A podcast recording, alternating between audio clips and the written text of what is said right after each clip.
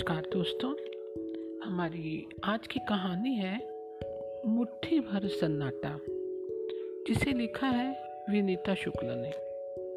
तो चलिए कहानी शुरू करें। लहर, देखो मान जाओ, तुम खुद चाहती थी ना हमारे बीच में अनचाहे बंधन को तोड़ना। अब तो मैं भी तैयार हूँ इसके लिए। फिर तुम पीछे क्यों हट रही हो? देखो विवेक तुम हर निर्णय अपनी सुविधा के अनुसार लेते हो। तुमने मेरे साथ फेरे लिए महज अपने माँ बाप की खुशी के लिए। उनकी झूठी मान मर्यादा की खातिर तलाक भी नहीं दिया मुझे। पर तुम लोगों के नाटक में गेहूँ की धुन की तरह मैं पिस चुकी हूँ, मैं। क्या सोचते हो कि किसी की ज़िंदगी से खेल कर इतने सस्ते में छूट जाओगे? नहीं नहीं विवेक, नहीं। यह सब कुछ इतना आसान नहीं। पर लहर अगर तुम्हारी मर्ज़ी हो तो मेरी मर्ज़ी को जाने दो। तुम अपनी रखेल की मर्ज़ी का ख्याल करो। यही बहुत है। माइंड योर लैंग्वेज लहर। निन्नी कोई रखेल वखेल नहीं। मेरा प्रेम है वह। I don't want to talk to you कहकर लहर ने रिसीवर रख दिया और भर भरा कर पलंग पर गिर पड़ी। उसकी आँखें गीली थी। पर हर बार की तरह विवेक से बात करके रुलाई नहीं फूटी उसकी। मन में संवेदनाओं का सोता ही सूख गया। जीवन ने ऐसे ऐसे रंग दिखाए कि हंसना रोना सब कुछ भूल कर विक्षिप्त सी हो गई थी वह। मायके में दो छोटी बहनें शादी की बैठी थी। माँ ने हिदायत दी थी, बिटिया भूल कर भी तलाक का नाम मत लेना अभी। बिरादरी में बात फैल गई तो जानो नाम नास ही नास है। फिर तो लड़कियों का लगन कहीं होने से रहा। कुछ साल और निभा ले बस। यादों में गूंज उठी दुर्भाग्य की वह दस्तक। सहेलियाँ चुहल कर उसके हाथों में मेहंदी लगा रही थी। भाभी सास ससुर चढ़ावा लेकर आए थे। रोमांच से उसका अंग अंग पुलक उठा। चट मंगनी पट ब्या। सुना तो था, पर खुद अपने पर ऐसा होगा यह नहीं सोचा था। कुलीन घर वर होने वाले पति इतना काबिल और संस्कारी ऐसा कि बिना कुछ देखे सुने ही माँ की पसंद पर अपनी मुहर लगा दी। तब लहर ने यह सपने में भी नहीं सोचा था कि उसका संकोची मंगेतर, जो फ़ोन पर गिनी चुनी बातें ही करता है, इस तरह दगाबाज निकलेगा। मधु यामिनी में वह लाज की गठरी बनी सुहाग की सेज पर बैठी थी। तब विवेक के कठोर वचनों से उसकी आशाओं पर तुषारापात कर दिया था।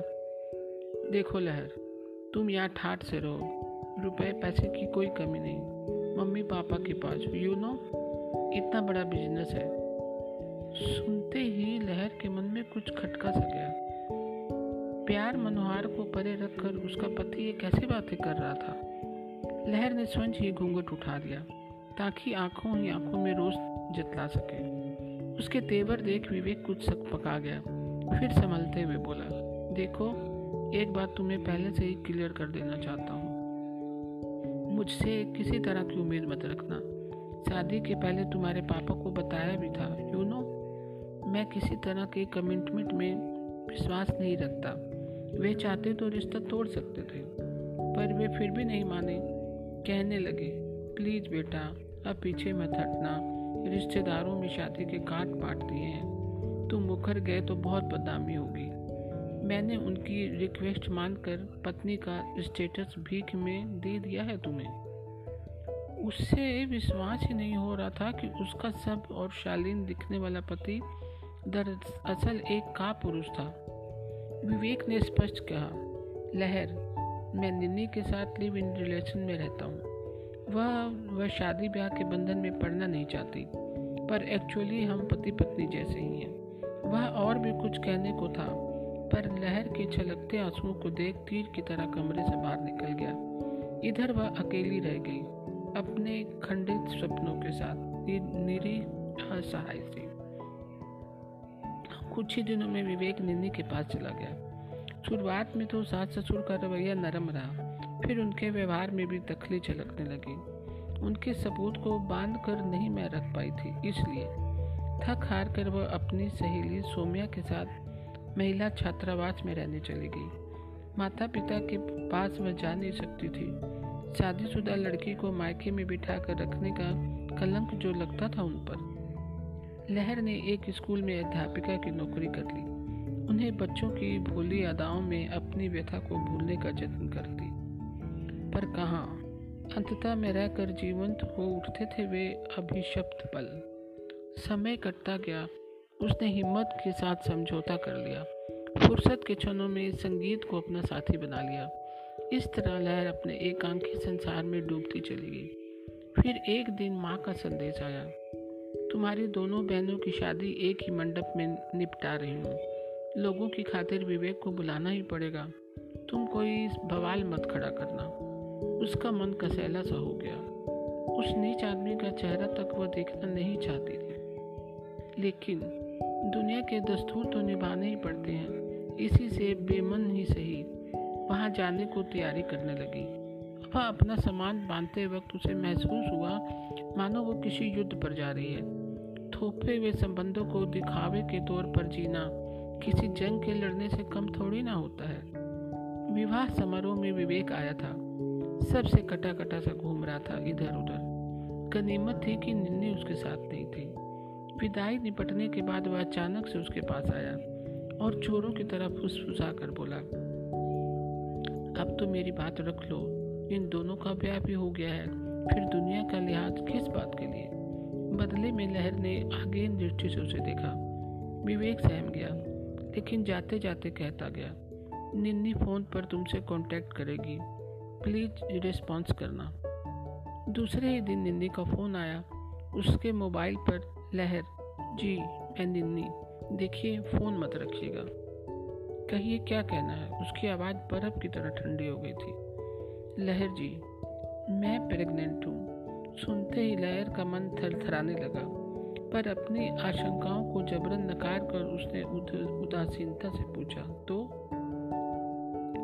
हालाँकि इस बार उसे अपनी आवाज़ कांपती हुई लगी। आप तो जानते हैं ना कि आपकी शादी से पहले ही मेरे और विवेक के संबंध थे। निन्नी की बेशर्मी से वह कुछ पलों के लिए आवाक हो गई। फिर दृढ़ता से बोली, please come to the point fast Vivek ने अपनी मम्मी पापा के लिए आपको तलाक नहीं दिया। पहले मैं उससे शादी के इंटरेस्टेड नहीं थी। पर जैसे जैसे हमारी रिलेशनशिप मेच्योर होती गई, मुझे लगा यू नो कि हमें शादी कर लेनी चाहिए। तो कर लो, मैं कहाँ रुकती हूँ?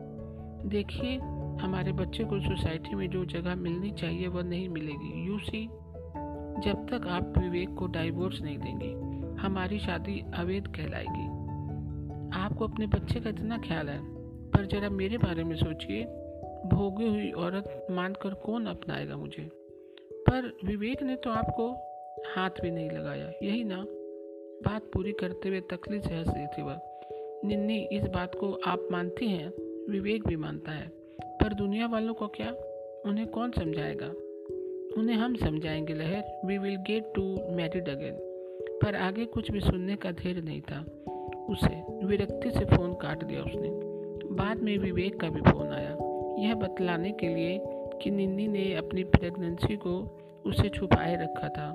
वह उस पर तलाक के लिए दबाव बनाना चाहती थी। मम्मी पापा की इच्छा के चलते इस काम में रुकावट बनी हुई थी। उसने यह भी जता जताना चाहा कि अगर समय से पता चल जाता तो वह निन्नी को अबॉर्शन करा देता। पर अब यह संभव नहीं था। हालात खतरे की सीमा लाग चुके थे। यह सुनकर लहर का मन विद्रोह कर उठा। विवेक को पाने के लिए निन्नी के ने साम, दाम, दंड सभी नीतियों को अपनाया। फिर वही क्यों सीधी सच्ची बनी रहे? यूँ ही किसी की मनमानी सहती रहे। इस खोखले संबंध से कुछ हासिल नहीं था उसको।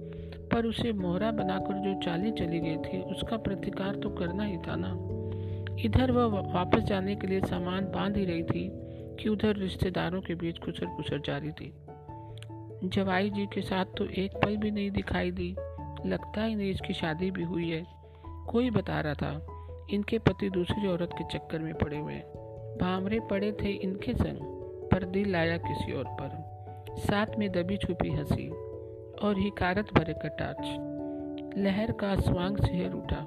यूँ ही जीना मुश्किल हो रहा था। उस पर ये चुटुली फपतियाँ। पर मेहमानों की तरकस में थीर अभी खत्म नहीं हुए थे। पड़ोसी भाभी एक नया राग अलापने लगी। अरे, यह भी कोई दूध की धुली थोड़ी ना है। शादी होने के बाद भी आदमी के साथ नहीं रहती। आजकल की लड़कियाँ ना जाने क्या क्या गुल खिलाती रहती हैं। दूसरों की क्या कहें? जब अपने माता पिता ही एक औपचारिकता के तौर पर निभा रहे थे उसे नपी तुली और सदी हुई बातचीत। हाल चाल भी ऐसे पूछते जैसे किसी ने सुन लिया हो तो अनर्थ ना हो जाए। बहनें भी अजनबी सी लग रही थी। एक मनहूसियत हावी थी रिश्तों की गर्माहट पर। ऐसे में लहर कदम घुटने लगा। कलेवे की रस्म अदा करते ही उसने वहाँ से निकलने का मन बना लिया था। चलते समय माँ ने अपनी बड़ी बेटी को उपहारों से लाद दिया था, पर उसका मन तो अभी भी रीता ही था। उसके भीतर पति और उसकी प्रेमिका को लेकर आक्रोश दिनों दिन बढ़ता जा रहा था। निन्नी का गर्भ पाँच महीने का हो गया था। हर रोज की तरह एक दिन लहर स्कूल छूटने पर बाहर निकली तो उसका वह तत्कथित पति उसी की राह देख रहा था। मुँह फेर कर वह आगे बढ़ चली। विवेक लपक कर उसके पीछे पीछे आया। लहर क्या पाँच मिनट के लिए मेरे साथ आ सकती हो? जी किया कि ज़ोर से झिड़क गई से। पर आसपास परिचितों का हुजूम था, इसलिए चाह कर भी ऐसा न कर सकी। साथ चलते चलते वे एक वीरान पुलिया तक पहुँच गए थे, और अधिक समय ना गवाकर लहर ने पूछा, कहो, क्या कहना है? विवेक भाव सुन सा ठहर गया। बुरा ना मानो तो एक बात कहूँ? बोलो। मेरे एक परिचित मित्र है। कुछ दिनों पहले उनकी पत्नी एक्सीडेंट में चल बसी है। तो लहर में इतने वर्षों से तुम्हें कोई सुख न दे सका। तुम्हारा अपराधी हूँ मैं। इसी से चाहता हूँ कि तुम्हारी ज़िंदगी में भी कोई आ जाए तो तुम्हें खुश रखे। हरदम तुम्हारा साथ निभाए। कहते रहो, मुझसे जुड़ी रहकर तुम्हें दुख और तनाव भी मिला है। इसलिए विवाह विच्छेद करके अपना नया जीवन शुरू कर सकती हो। वह कैसे? देखो, वे मेरे मित्र हैं। पत्नी के जाने के बाद अकेले पड़ गए हैं। उन्हें उन्हें तुम्हारी जैसी जीवन संगनी की ज़रूरत है। तुम चाहो तो बात चलाओ। कहते कहते विवेक हकलाने लगा। अपना दामन छुड़ाने के लिए मुझे एक दुहाजू के मत्थे मरना चाहते हो, लहर ने व्यंग से कहा। विवेक इस बात के लिए तैयार नहीं था। एक पिटे हुए खिलाड़ी की तरह वह उसका मुँह ताकने लगा। क्या लौट सकते हो मेरे जीवन में वे बहुमूल्य पाँच वर्ष? जो मैंने एक ब्याता होते हुए भी विधवा की तरह बिताए हैं, पराई लड़की को ब्याह कर लाए, पर उसके दुख दर्द से कोई भी वास्ता नहीं। वह तो जब अपना मतलब साधना था, तब कहीं जाकर उसकी सुध हुई तुम्हें तुमको यह रिश्ता पसंद नहीं तो मैं दूसरी कोशिश करूँगा, उलझन भरे स्वर में उसने जवाब दिया। ठुकराई हुई स्त्री का हाथ कौन थामेगा? कोई दूसरा पुरुष उसके जीवन में आया भी तो वह इस पूर्वाग्रह के ग्रस्त रहेगा कि उसकी पत्नी पहले भी किसी को समर्पण कर चुकी है। लहर के दिल का गुबार संकोच की सीमाएँ तोड़कर बाहर आ चुका था। विवेक निरंतर हो गया। बिना कुछ कहे चलने लगा तो लहर ने उसको टोका। रुको विवेक। यह निर्देश कानों में पड़ते ही वह रुका और चक्की दृष्टि से उसे देखने लगा। लहर दार्शनिक लहजे में कह उठी, मुझे तुम्हारा सुझाव मंजूर है, पर मेरी भी कुछ शर्त है। बोलो लहर ऐश्वे तुम्हारी हर शर्त मानूँगा। जितने पैसे कहोगे उतने। मिस्टर विवेक, तुम गलत समझ रहे हो। पैसों से तुम मेरे आत्मसम्मान को नहीं खरीद सकते। लहर, बाकी के सब जैसे गले में ही फंस कर रह गए। बात बिगड़ती देख कर सिट्टी पुट्टी गुम हो गई विवेक की। पर इस सबसे अनजान लहर कहती रही। होना तो यह चाहिए था कि धोखाधड़ी के मामले में तुम्हें और तुम्हारे घर वालों को जेल की हवा खिलाई जाए, पर नहीं। विवेक, इस सबसे मुझे क्या हासिल होगा? मेरे जीवन के वे पाँच साल तो नहीं लौटाए जा सकते ना। वैसे अब कुछ करने की हिम्मत भी नहीं है। थक चुकी हूँ खुद से। माँ बाप समाज और समाज के करता धरता किसी में भी यह मादा नहीं कि मेरी लड़ाई में मेरा साथ दे सके। क्या रक्त संबंध और क्या रिश्ते नाते सभी दोगुले हैं। आई एम सॉरी लहर। विवेक का स्वर भरा गया। गलानी से उसका हृदय विदीर्ण हुआ जा रहा था। लेकिन आज पेच अभी बाकी थे। एक मतलबी और मौका परस इंसान का नाम मेरे नाम से जुड़े, अब यह मुझे गवारा नहीं होता। बड़ी घुटन होती है मुझे। फाइनली डाइवोर्स तो देना ही था। इस तरह तुम्हारे उस अजनबे बच्चे का भविष्य भी सुधर जाएगा। कहते कहते उसने पाया कि विवेक शर्म से ज़मीन पर गड़ा जा रहा था। वह व्यंग से मुस्कुराई और बोली, यह बात अलग है कि इसके लिए तुम लोगों को थोड़ा बहुत तड़पना ज़रूरी है। नहीं तो मेरी पीड़ा का रत्ती भर भी एहसास नहीं होगा तुम्हें, और तुम्हारी उस उत्तेजना बस उसके बोल ही नहीं फूट रहे थे। सयास उसने अपने आप को सहेजा और बोली, याद याद है विवेक, सुहाग रात में तुमने मुझसे कहा था, पत्नी का स्टेटस भीख में तुम्हें दिया, अब वही भीख वापस लौट, लौटाने का समय आ गया है। फटी आँखों से विवेक उसे घोड़ने लगा। लहर ने कहा मेरी पहली शर्त है कि तलाक का केस मैं फ़ाइल करूँगी, तुम नहीं। इस पर एक सन्नाटा सा खींच गया उन दोनों में। सामने वाले को चारों खाने चित करने में एक निर्मम आनंद की अनुभूति हो रही थी लहर को। वह पुनः बोल उठी, दूसरी शर्त, आरोप मैं लगाऊँगी और तुम के तुम सब के सामने उसे सिर झुकाकर स्वीकार करोगे। विवेक हैरान था।